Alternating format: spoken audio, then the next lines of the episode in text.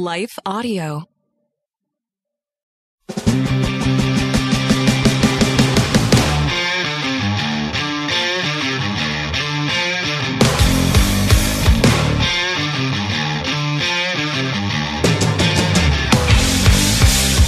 Hey, welcome back to another episode of Salty Saints Podcast. I'm Zach, And I'm Randy. and today we are going to be talking about various characters out of the Bible um, that really stand out as major figures throughout the Old Testament and New Testament, Yeah. and just kind of dissecting their lives and looking at the fallenness of even our greatest, eh, quote unquote, heroes of the Bible. And it, it we we don't have to search for examples. They jump right out at you. Yeah. Yeah. In fact, like all of them.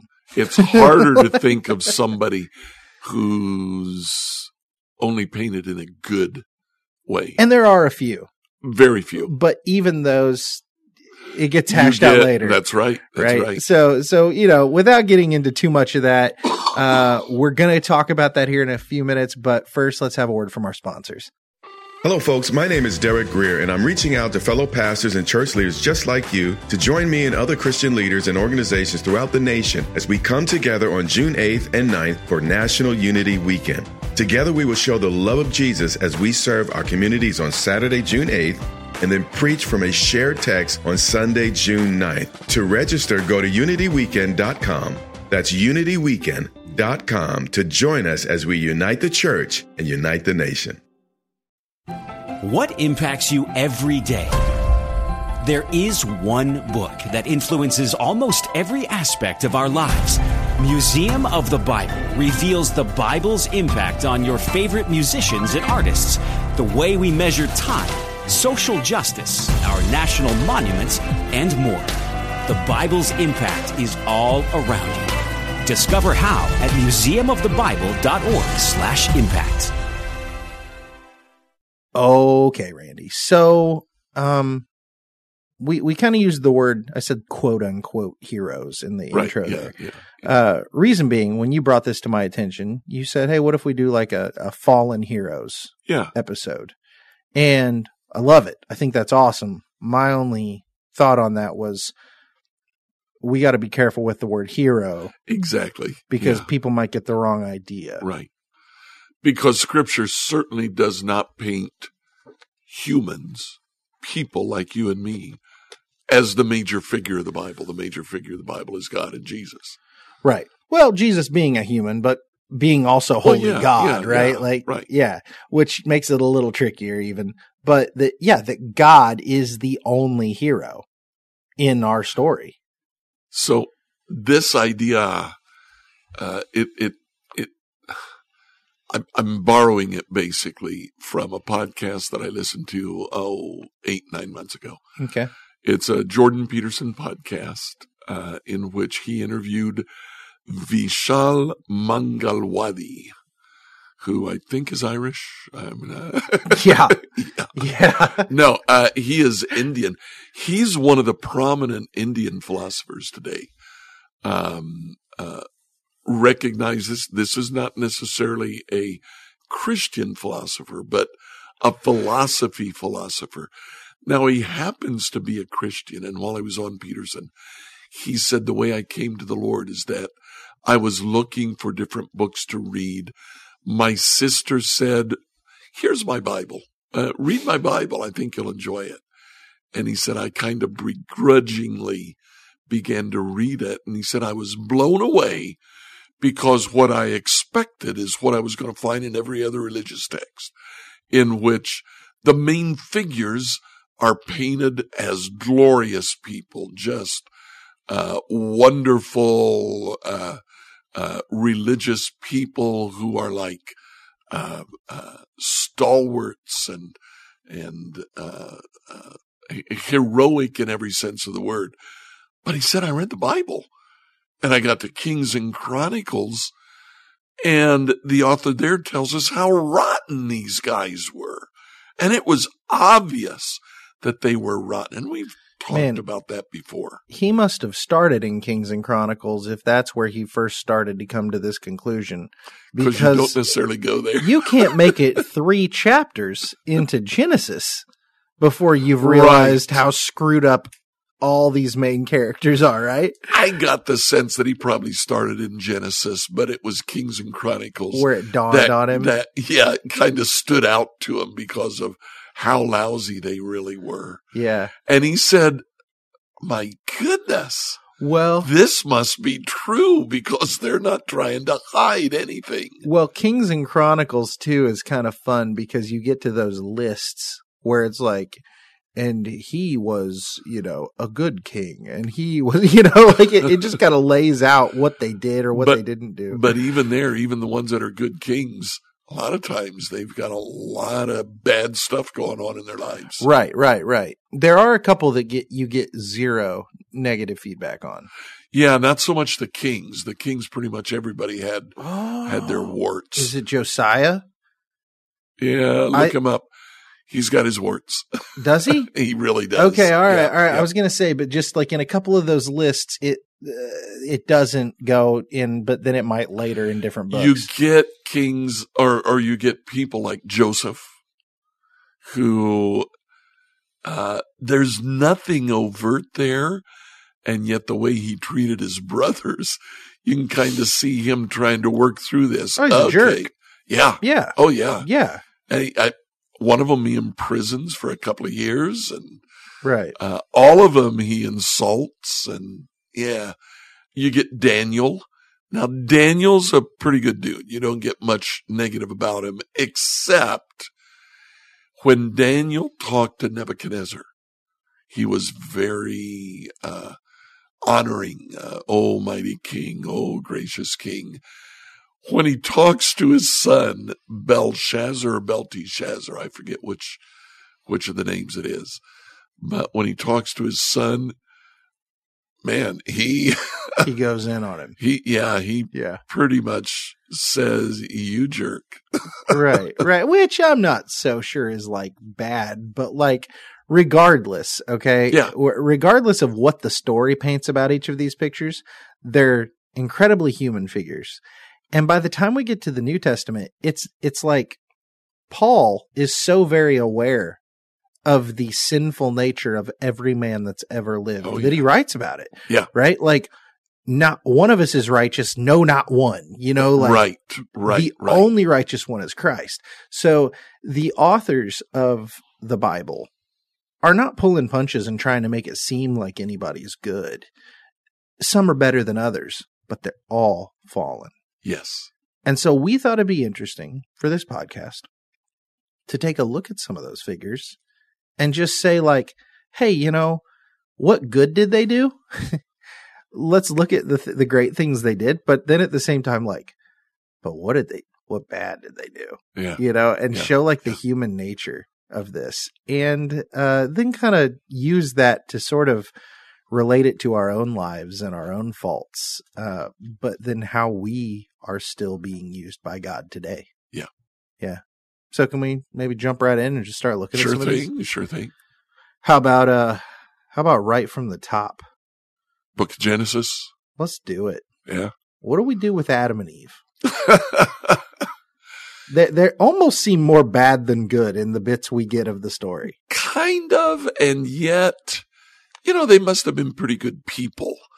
Uh, had their problems, had their problems, but uh, They still had to have like pushed forward the truth of God in some way though. yeah, because because you still have priesthoods in the early days. Like you get you Melchizedek. do. Yeah, that's so right. So it's like so where'd That's that right. come from? Right. Right. Like Yeah. they there still is a truth of the goodness of God being pushed through a priesthood. So Adam and Eve must have communicated to their kids, uh, certainly to Cain and Abel, because both Cain and Abel are making sacrifices And trying to honor God. and trying to honor God. And then Seth afterwards, you know, carries on that line. So they're they're trying to do good, but they damned all of humanity. You know? pretty much you know. So that's kind of a big deal, you know. they were given one stinking command to obey, and they didn't. yeah. Yeah. Like it's one of those things where you can't be too mad at him though, because like we all do that like once every hour. Well, like just just drop the ball. yeah, I honestly think that that's what Paul is saying in Romans chapter six, where uh, he starts talking about Adam and Eve, and uh, he comes to a point and he says, uh, "There was a time that I knew no sin." And uh, sin raised its head, and sin deceived me. Hmm. And he uses language that comes straight from Genesis 3.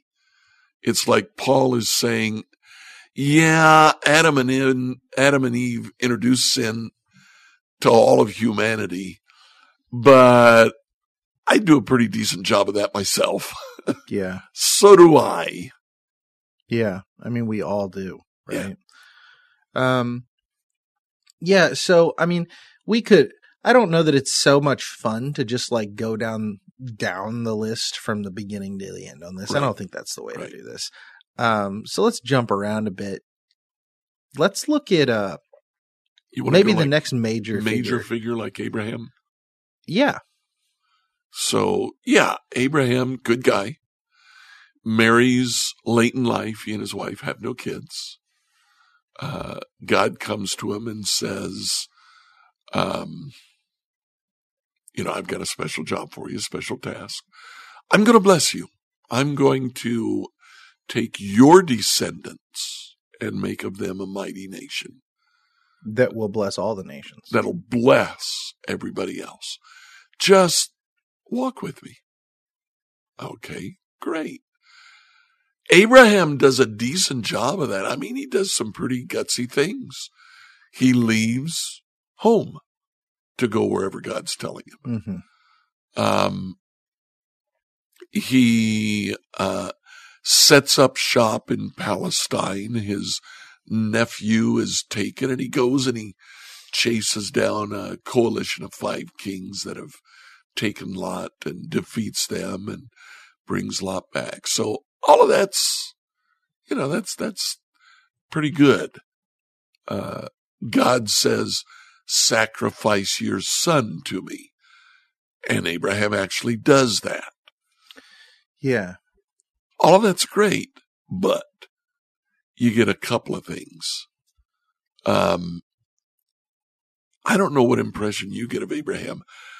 I read the story and I kind of get the impression that he just kind of goes along for the ride. Hello, folks. My name is Derek Grier, and I'm reaching out to fellow pastors and church leaders just like you to join me and other Christian leaders and organizations throughout the nation as we come together on June 8th and 9th for National Unity Weekend. Together, we will show the love of Jesus as we serve our communities on Saturday, June 8th, and then preach from a shared text on Sunday, June 9th. To register, go to unityweekend.com.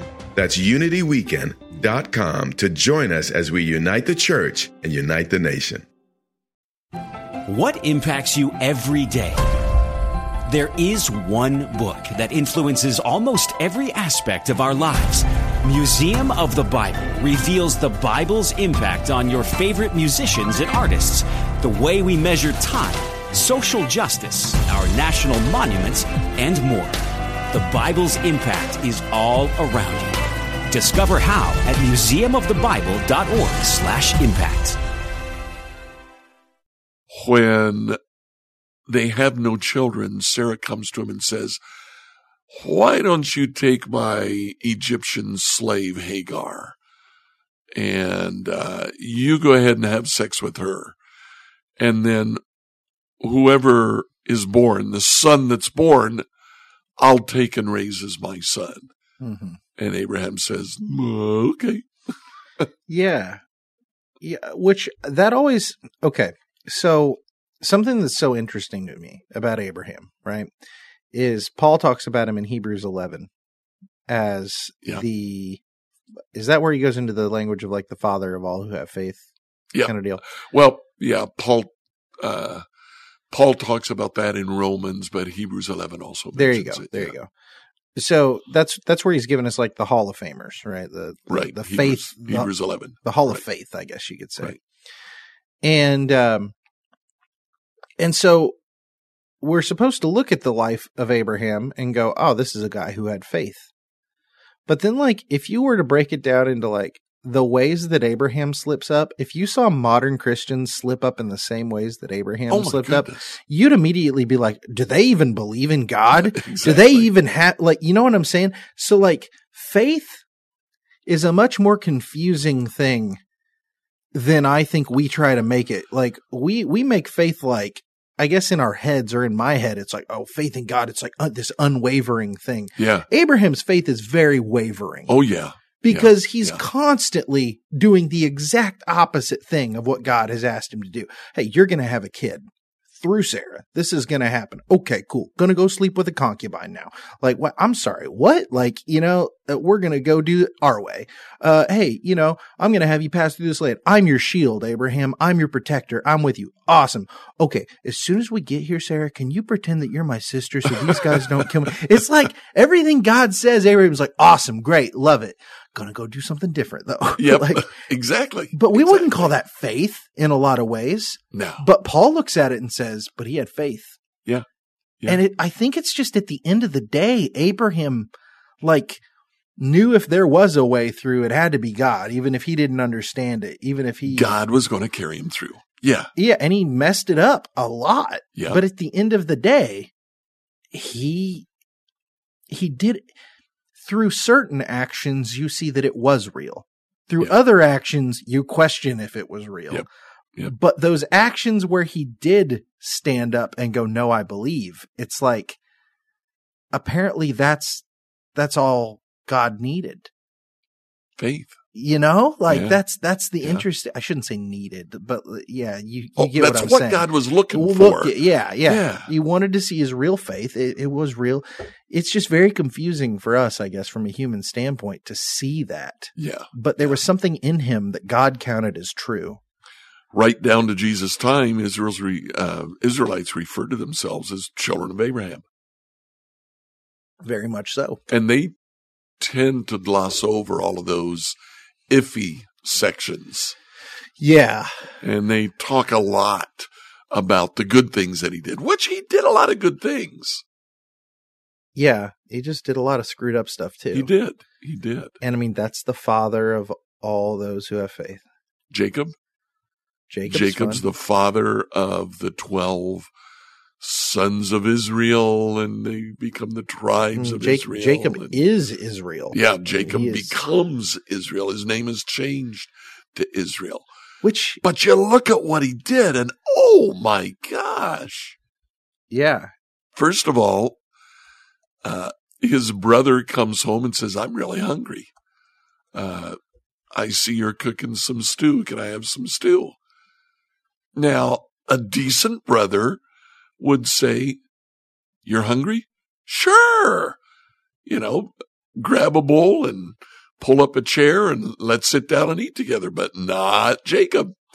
He says, What'll you give me for it? In fact, why don't you sell me your birthright? The right of being called the firstborn son. And Esau, who is also a piece of work, says, well, yeah, what good is that if I die? Uh, he was not in danger of dying. He just saw something he wanted. And so he gave away something to take it. And Jacob was very willing to uh, sell him uh, that bowl of porridge for his birthright. Yeah. Yeah. I mean, that he's so eager and willing to just dupe his brother out of an inheritance. And then he dupes his father out of the blessing. And his mom's totally like kind of behind the scenes, She's just pulling yeah. the strings. And I mean, uh, you read that story, and one of the things that it says early on is that uh, Isaac loved Esau, and uh, whose mom's name? Rachel? No, Rebecca. Rebecca loved Jacob. That's formula for disaster. Sorry, I had to think. Yes, you're right. Yeah. Because Rebecca is the mother of Joseph and No, that's Rachel. Rachel. Dang Yeah. it, dude. Yeah, see, too many Yep. R names. Too many Yep. R names. Yep. Um, you know what this one also makes me think of? Sorry, and we're skipping around at this point. Yeah. Well, kind of actually. We're like right in the right spot. But you mentioned Tamar last week. Oh my goodness. I mean, okay. This is where it gets real hairy, right? Because basically, she pretends to be a prostitute in order to receive the child that she is due. That's Genesis chapter 35, I think it is. And I believe that the whole purpose that story is included is to show us what a piece of work Judah was. Yes. Judah, first of all, is the guy that comes up with the idea to sell Joseph into slavery instead of just outright killing him, because then they get some coin. And then immediately after they sell Joseph, you have this story of Judah had three sons. He gives his oldest son to Tamar and he dies. So he gives his second son to Tamar so that she would be able to provide a descendant who would take his oldest son's place. And the second son, whose name is Onan, uh, instead of giving her a child, will have sex with her and then ejaculate on the ground. Right. So she won't get pregnant. Why?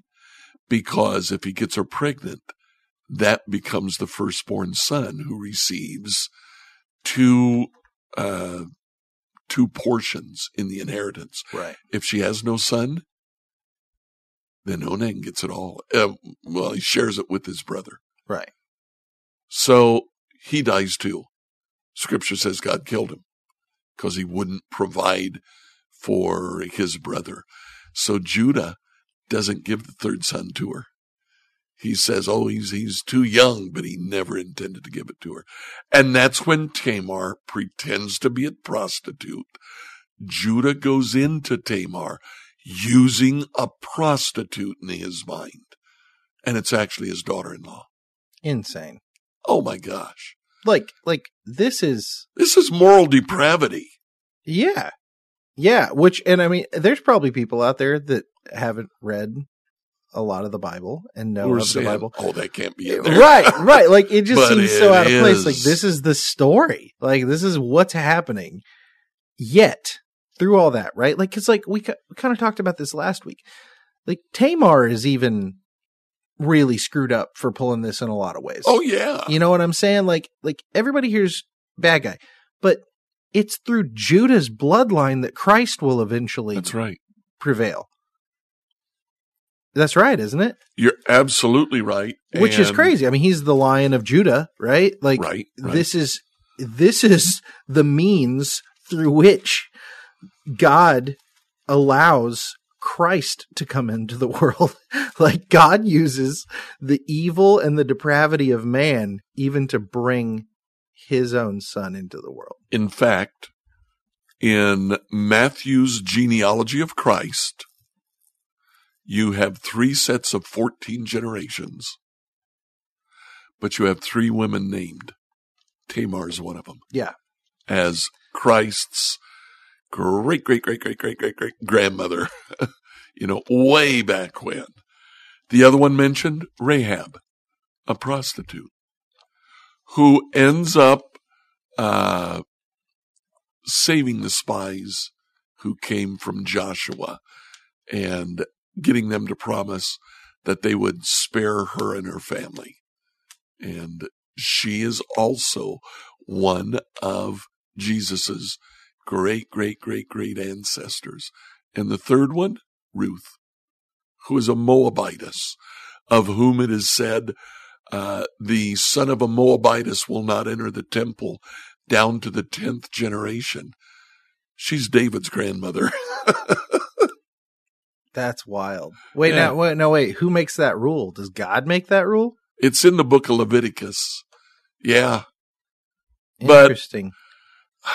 I think the point is Ruth becomes a Jewess. When she says to Noemi, um, Your people will be my people. Your God will be my God. That's God. true because So she, at that point, I believe, in a spiritual sense, ceases to be a Moabite. well, isn't that even part of Leviticus? Is people Oh, yeah. joining joining the Jews? Yes, At, they be, they you're can told become how Jews. you can do that. Yeah, right. yeah. So I mean, that's and not so does crazy. that. No, Yeah, that's interesting. So okay, well, I mean, that's even kind of a cool picture of God using like it is. It is. like turning enemies into into His children. I never thought of that, but you know, you get uh, in the book of Ruth, Noemi is the mom whose sons die, and then she goes back to Israel and says, they greet her as Noemi. They said, "Don't call me Noemi, call me Mara." That means bitter. So she becomes a bitter old lady, but Ruth goes with her, and Ruth is nothing but virtue. Ruth is just good all the way through. She's not even Jewish at that point. She's a Moabitess. Which I mean, is there satire to be seen there on why she's depicted? At as least such? irony. Yeah. I mean, I think I think there's like a Jonah vibe there. Could be. Could be. That that all the people in the book of Jonah that should be the bad guys in every other story of the Bible are the logical, reasonable people. yeah. And Jonah, the prophet of God, is a jerk and he doesn't want to do his job and he's running he wants from to his calling. disobey God. It's pagans And he- who say, "Oh no, you got to obey your God." and he wants to he wants to disobey God because God's trying to save evil people and Jonah wants them to die right. But then they repent. immediately. Yeah. Immediately, right? Like so there again, the prophet, the prophet in this story is the piece of work, right? yeah. Yeah. Yeah. Yeah. What about uh what about like the book of Judges? I, we don't have to do all them, but Oh my goodness. You get, uh, Well, well, look get- at Samson. Samson's a good one. There is not much positive to say about Samson. He sucks. the the the first time he has like four major battles with the Philistines. Uh, the first time it's to pay a gambling debt. The second time it's for revenge. Uh, the third time he's in a city visiting a prostitute and they try to lock him in. So he picks the gate, the city gate off of its hinges, walks it down the valley and up the mountain on the other side, and leaves it at the top of the other mountain. Let us not forget the fact that he ties foxes together by the tails and lights them on fire to send them into the city. Not exactly a sweet guy kind Nope, of move. nope, you know nope. what I mean? Like eh, go burn their fields down. You know? And then the last time is for personal revenge because they've gouged out his eyes and that's Samson. I mean, and yet there's a faith in him. Hebrews 11 comes He- back he and in- mentions Sa- uh, Samson, And- not in detail. He just says, "Oh, time wouldn't wouldn't there wouldn't be enough time if I would tell you the stories of people like Jephthah from the Book of Judges, who's horrible, and Samson from the Book of Judges, Gideon. but there was a faith in them. Yeah. all of these guys fall down. that that part i'm gonna be very honest the when i hear that that makes me so much more um secure in my own faith that if those guys had faith man there's hope for me like you know what i mean like Okay, Vishal uh, Mangalwadi uh, talked about Kings and Chronicles. Uh, Saul, David, Solomon. I mean, those were David. I mean, uh, For- David's probably the key example there. i mean he starts like Oh yeah, you're supposed to uh, you know as a fresh reading of the bible. You know nothing. You know nothing about it. I'm just reading it straight through. You're looking for the messiah. You're looking for the guy that's gonna be the guy to crush the head of the serpent. Yeah. david seems like the prime contender Oh, until he's he not. crushes Goliath, who has who's a serpent snaky armor on. Yeah, Right, they right. talk about his his armor as scales, scales of a snake surrounding. bronze which is Yeah, another bronze. another Same word word that used with for snake. serpent. yeah And then Bathsheba. He goes out and he kills one of his personal friends so he can marry his wife, whom he's gotten pregnant while his friend was away at war. And he, no, not just his friend, his friend and all the other kings. When all the kings were away for war, where's David? Chilling at home, Yep. chilling in the castle, letting his guys out on the line. Like, Yep. what? Yeah, he's a very morally interesting dude. Got a lot of flaws there, right in the middle of the story. The way he uh, raises his kids. Terrible. It says of one of them that he never said anything negative to his son. And as a result, he grew up spoiled rotten. Mm-hmm. Yeah. And and at the same time though, I think what's so cool and almost admirable about David is when he finally sees his sin for what it is, he's broken by it. He is. He is. You know, like he he truly does love God. He does. And he truly repents of what he's done, Right. But he goes out and he screws up again and again and again. Yeah, and it's and it's almost like the damage is just done. Yeah. Like like the the few terrible things that he has already done by the time he ever even really does repent, it, it it's almost like it wouldn't really matter if he did repent. Right. It's it's Right, that bad. right. It's that bad. The problems are that bad. And yeah, he just keeps dropping the ball. Yeah. Over and over again. But then God says this is a man after my own heart. What? Yeah, yeah, like, yeah. what do you mean? But that's so what was it about David that made him a man after God's heart? I think it's the good in David. It's it's the it's the ways that David allowed God to work through him. You read through the book of Psalms and you see David sometimes, not that David wrote all the Psalms, but a lot of the Psalms, something like 60 Psalms, it says this is a Psalm of David. Sometimes he's mad and he tells God, I'm mad. Sometimes he's sad and he, and he weeps.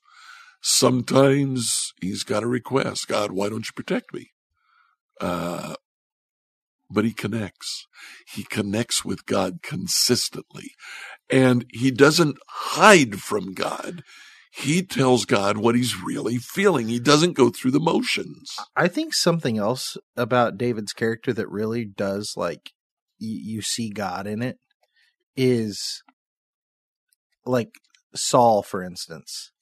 Saul hates David in a lot of ways. Right. Saul loves David in a way, which is also really weird. Oh, Saul was bipolar. Oh, he's so bipolar. but he like wants to kill David. David knows Saul wants to kill David. David has the opportunity to murder Saul. To, to kill him, to save himself. I mean, I honestly think you could almost call it self defense at that point because he Oh, he knows was- he's there to kill him. If Saul had found him like that, he would have killed him. Yeah, right. And he's got the drop on him. He's in a cave. Saul is relieving himself. David has the moment. He could kill him right now, and he doesn't. He doesn't. He gives him mercy. And it's like, And afterwards, he, sa- he says it's because you are God's anointed. No matter what I feel about you, God has made you king. I can't remove that from you. and that's amazing. And at the same time, that almost reflects the way God sees us, I think, in a lot of ways. That, like, He has made us in His image. We are His children. He could swat us off the earth at any second, and He has every right to do so. And yet, He's slow to anger and He's quick with His mercy. God is patient. Yeah. And so, I think in these fallen heroes, maybe that's something consistent that we see as we see little little pieces of the attributes of God Yeah. reflected through them. And and not always through what they do but sometimes through what they don't do. Like with Gideon right? Gideon could go in with a large army with all the power Right. and go take out this other army. And God keeps going no less people. You need less you you need less fighters. And Gideon does it. And Gideon does it. Gideon Gideon is willing to say, "Okay, I'm going to sacrifice what I think I need to do to win for what God is telling me I need to do to win." And so he lets God have all the glory in that. He lets God's glory show through their lack of ability and yet they still prevail. But then afterward, he makes a, a breastplate and sets it up, puts a shrine around it. People come and say, Oh, this is the God that delivered us. Mhm. And he doesn't correct him. He doesn't say, Oh, no. Nope. Builds his shrines. He just builds his shrine. Yep. Yep. Super bummer. You know, you get to the New Testament, and uh, Peter, I think, is a great example of this, where you get to actually see Peter develop, Yeah, you do. And you see his problems all along. You see him kind of make a change, but not quite.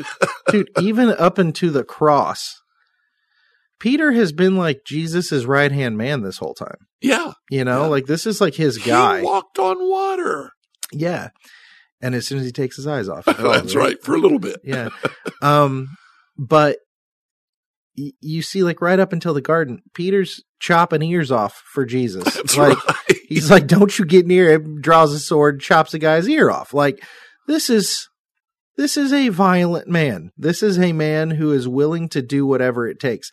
He denies Jesus three times. He denies knowing him three Yeah. times Yeah. at the crucifixion before the rooster crows. And then, yet, Jesus, after the resurrection, looks at Peter and says, Do you love me?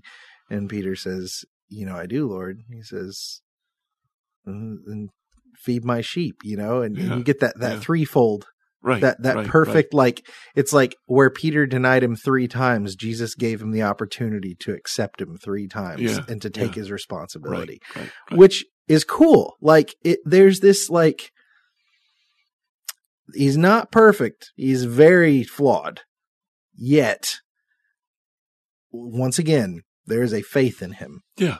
There is a faith in Christ in him, a faith in God. Then in the book of Acts, Peter, kind of in those 40 days when they were kind of waiting around, not sure what to do, he kind of jumps ahead of things and says, well, you know, we only have 11 disciples now. We're supposed to be 12. So let's name the 12th. And they, they cast lots and it falls to a guy. And Peter says, okay, this is the new 12th disciple. And you never hear of him again. What's his name? Math- Matthias. Matthias, Yeah. Matthias, yeah. Uh, it, that, that, that's not necessarily a fall. It's not a sin, but it's sure Peter being Peter. He's jumping out ahead of things and running ahead of the Lord and Well, they're told to wait, aren't they? They're told Yeah, to wait on the prompting of the Holy They Spirit, are. and then they're like, "Cool, let's cast lots." yeah, let's, let's, let's go ahead and do this.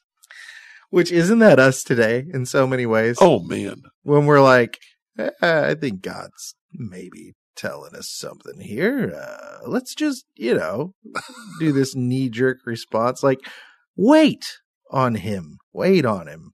I think there is some good in that. you get uh, Peter.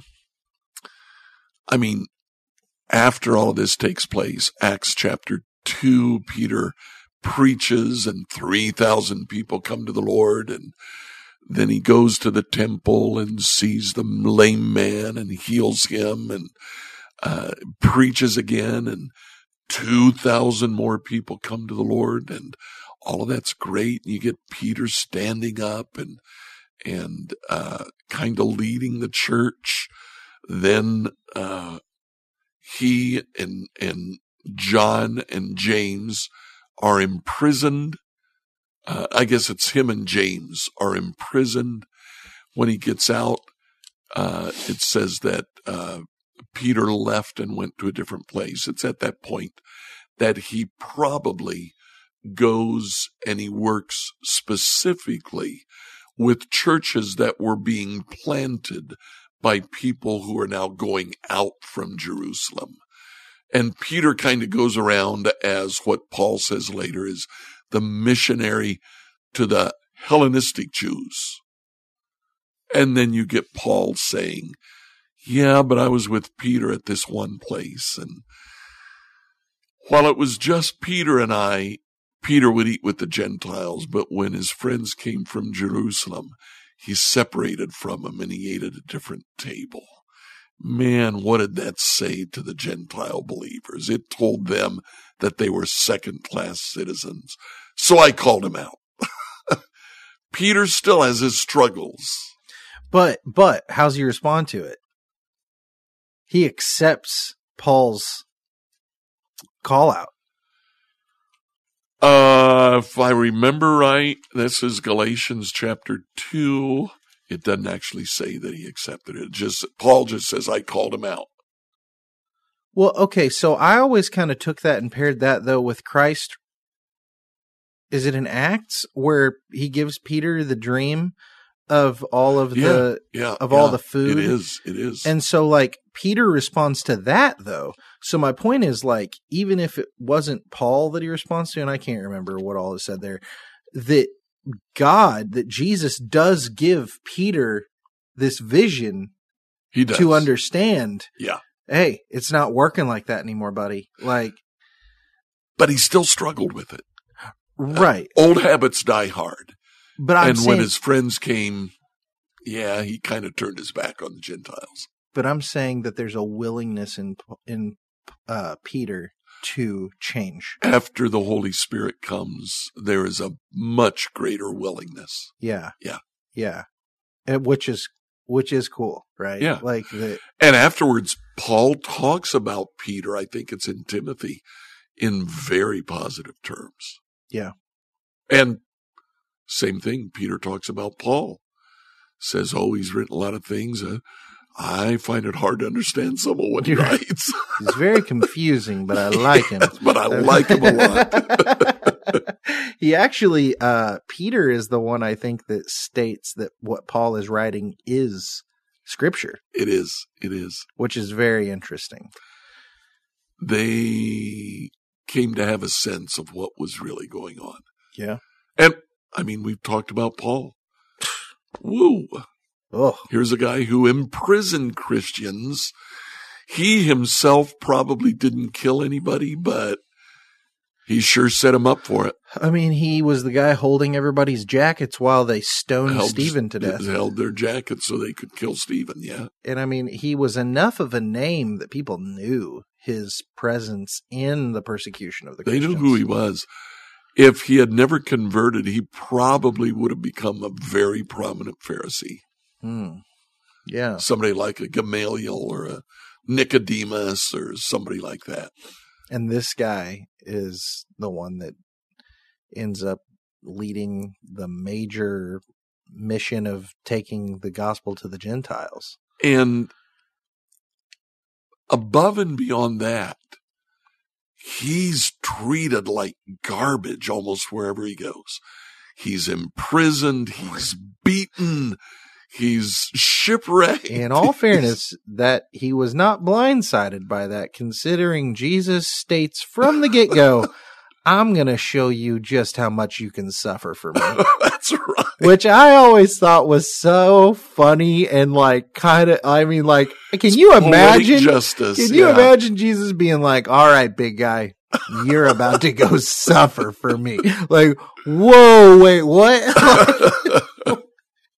like, that's terrifying. And he does it. He takes it. Like, he, like, he's good with it. I don't know, good with it, but he accepts. He accepts it. Oh, he Um, doesn't shy away from it at all. Which there's something very uh, admirable about that because it's almost like I mean Paul seems to be very aware of how unworthy he is.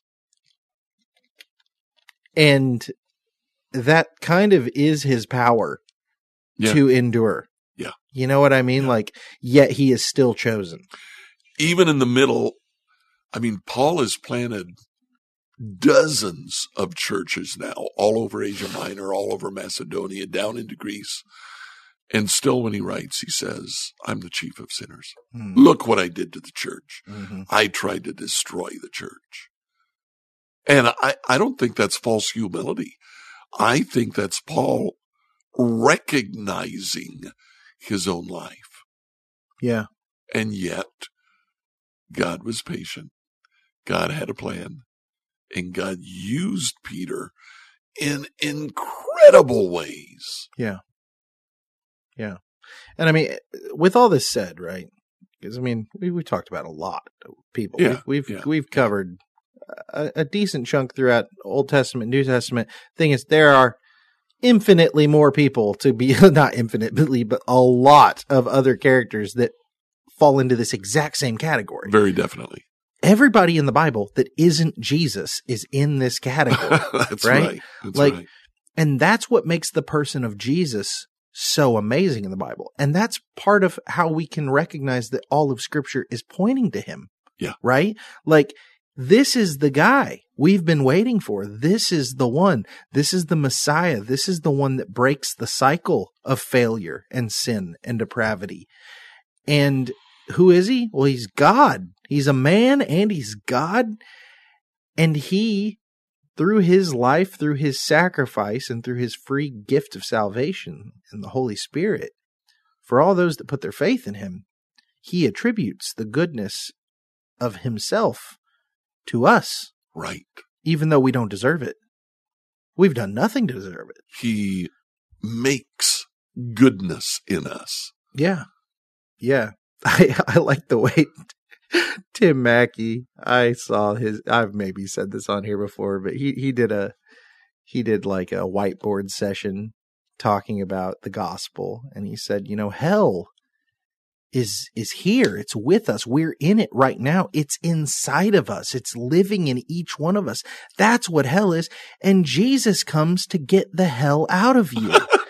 and I thought that was the funniest thing I've ever heard. I'm sorry. I just wanted to throw that out there. But but he's right. It is. It is. It's what we we live it, we breathe it. We we are I mean, it's not, you know, it's kind of like the whole like is hell this metaphorical place or is it like a a, a literal place that we go? And the answer is yes. You know, it is both of those both of things. Yeah. It is this thing that we've made for ourselves, and it is this place, it is, or this this state of being of Which, ultimate. which one place. day will end up in the lake of fire. Right, right. You know, whatever that looks like long term, I don't know. But point being, yeah, it's it's we're this it's it's participatory. And Jesus comes to take us away from that. Jesus comes to make us a new creation and give us life and teach us how to breathe life and how to spread his gospel, his goodness, his his truth of life and how others can have it by putting their faith in him. So this fellow, uh, Vishal Mangalwadi, he saw these stories and he, that brought him to faith because he said, whoa, they're just like me. This must be true. They're not blowing smoke. They're not trying to create, uh, straw men who are nothing but good. They're talking about people just like me who enter into a relationship with God and it changes them. And even the change, you can see it gradually kind of working out because they still have problems. Yeah. I would challenge the listeners of this podcast that if you're not familiar with other like like stories of other religions and stuff, just go look at a couple. Yeah. Cuz it's exactly what this guy's saying. Oh, yeah. Like there's sure there's going to be bad guys in the story, there's going to be flawed individuals in the story, but they're going to paint the main characters in those stories in a much better light. And the Bible just really doesn't attempt to right. do that. Right. It says there is none righteous, not even one. right right yeah it's it's a it's a big big central piece of the story and i just realized we never talked about moses We never talked about Moses. he was a murderer bad Yeah, guy he was. god He used him anyways Yep. same same deal right um yeah i i guess my major takeaway i would want people to latch onto here is god can use you Oh, yeah. because yeah, you're flawed. And guess what? He likes to use flawed people. When I kind of had my come to Jesus moment some years ago, I'd grew up in the church forever. We've talked about this before, but like there was that day when it was like real.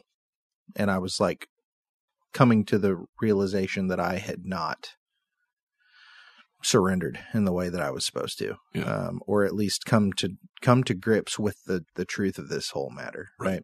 Right, Um, and I knew I needed to do something about it. And I remember right around that time that Matthew West song, Broken Things, was on Christian radio. And listen, I'm not a major proponent of Christian radio. I have many qualms with a lot of those songs because I think a lot of them are cheesy and hokey and just out to make a buck. But uh, that's for another day. I think there's a lot of good too. So don't think I'm just super pessimistic here. But I remember that song, um, the chorus being, uh, no, I'm just the beggar in the presence of a king. I wish I could bring so much more. But if it's true that you use broken things, then here I am, Lord, I'm all yours. And that hits hard when I hear it today. Yeah. Um, because it's just true. It's like acknowledge your brokenness, acknowledge your failure, acknowledge that you're nothing in the presence of God, and then remember, and that's exactly who he wants to use. Yeah. He wants to use Yeah. that person. He wants to use the person that knows who they are, that knows that they don't belong there. That's who uh, uh, Isaiah. I'm a man of unclean lips, and I come from a Right. people of unclean Right. lips, and I, I don't belong here. And then God says, "Who will go for us?" And Isaiah says, "Send me, Lord. Yeah, I'm here. I'll use me." You know, like that's that's supposed to be the cry of our heart. Yeah. Yeah. Now, we want to be careful. We're not saying that how we live doesn't matter. It absolutely does. It matters. It just doesn't determine our salvation. and it doesn't determine your usefulness. Right. Right. You know, I've found that my failures and my drawbacks and my less than perfect personality traits, uh, when I recognize those things and speak very really about them, uh, people that feel like me or people that are in the similar boat as me, and they're out there everywhere open up to me a little bit better than someone that maybe isn't open about their failures and their sins and their issues. Um, and the cool thing is, each of us have different stories, Right. And and it's like you are. Randy brought this up a bit earlier. You are to be a priest to the people around you, to the people that you have uh, in your circle, your sphere of influence. Um, and and you're there for a reason and you know them for a reason so recognize that recognize that god wants to use you and your story to reach the people around you So take a take a lesson from uh, some of the people that we've talked about. David, when you screw up, recognize it. Go to God, repent. Tell Him. Say you want to be different. Try to be different. And when you screw up again, go back to God. Yeah. Say, I'm sorry. I Yep. screwed up again. The point is, all of us are fallen, and yet God uses us. right right that that you know we've made it very clear that you know there's only really one hero in this story that's jesus That's Jesus. but he says that we're his body. Yeah. That we are the method, we are the means through which he's chosen to operate in this world. And so we have a job to do, and that's to go out and spread the gospel and to love people and to love God. And uh just like Randy said, it's it's done with repentance, it's done with growth, and it's done by putting our old our old self to death day by day. Yeah. Yep. That's uh, something I once heard. The problem with a living sacrifice is it keeps crawling off the altar. I forget who said that, but I really like it. You know, it's true. So it's hard, but but you can do it for sure. You got anything else? Well, not on this. Well, yeah, there's always more stuff to talk about, right? I hope so. Yeah, yeah. And if there's not, we'll make something up. We we'll will. figure it out. We won't make stuff up, not Bible stuff, but we'll find new We'll reasons to talk about new- the Bible. Something new to talk about. right on. Hey, thank you guys for listening. Uh, make sure to check us out at saltysaintspodcast.com and go check out our friends at Life Audio. Check out their various podcasts on parenting and Bible study and Christian living and relationships and whatever. they got tons of stuff over there. I think they got like six different categories that all the podcasts are broken cool. up into. So go check it out. And until next time, stay salty.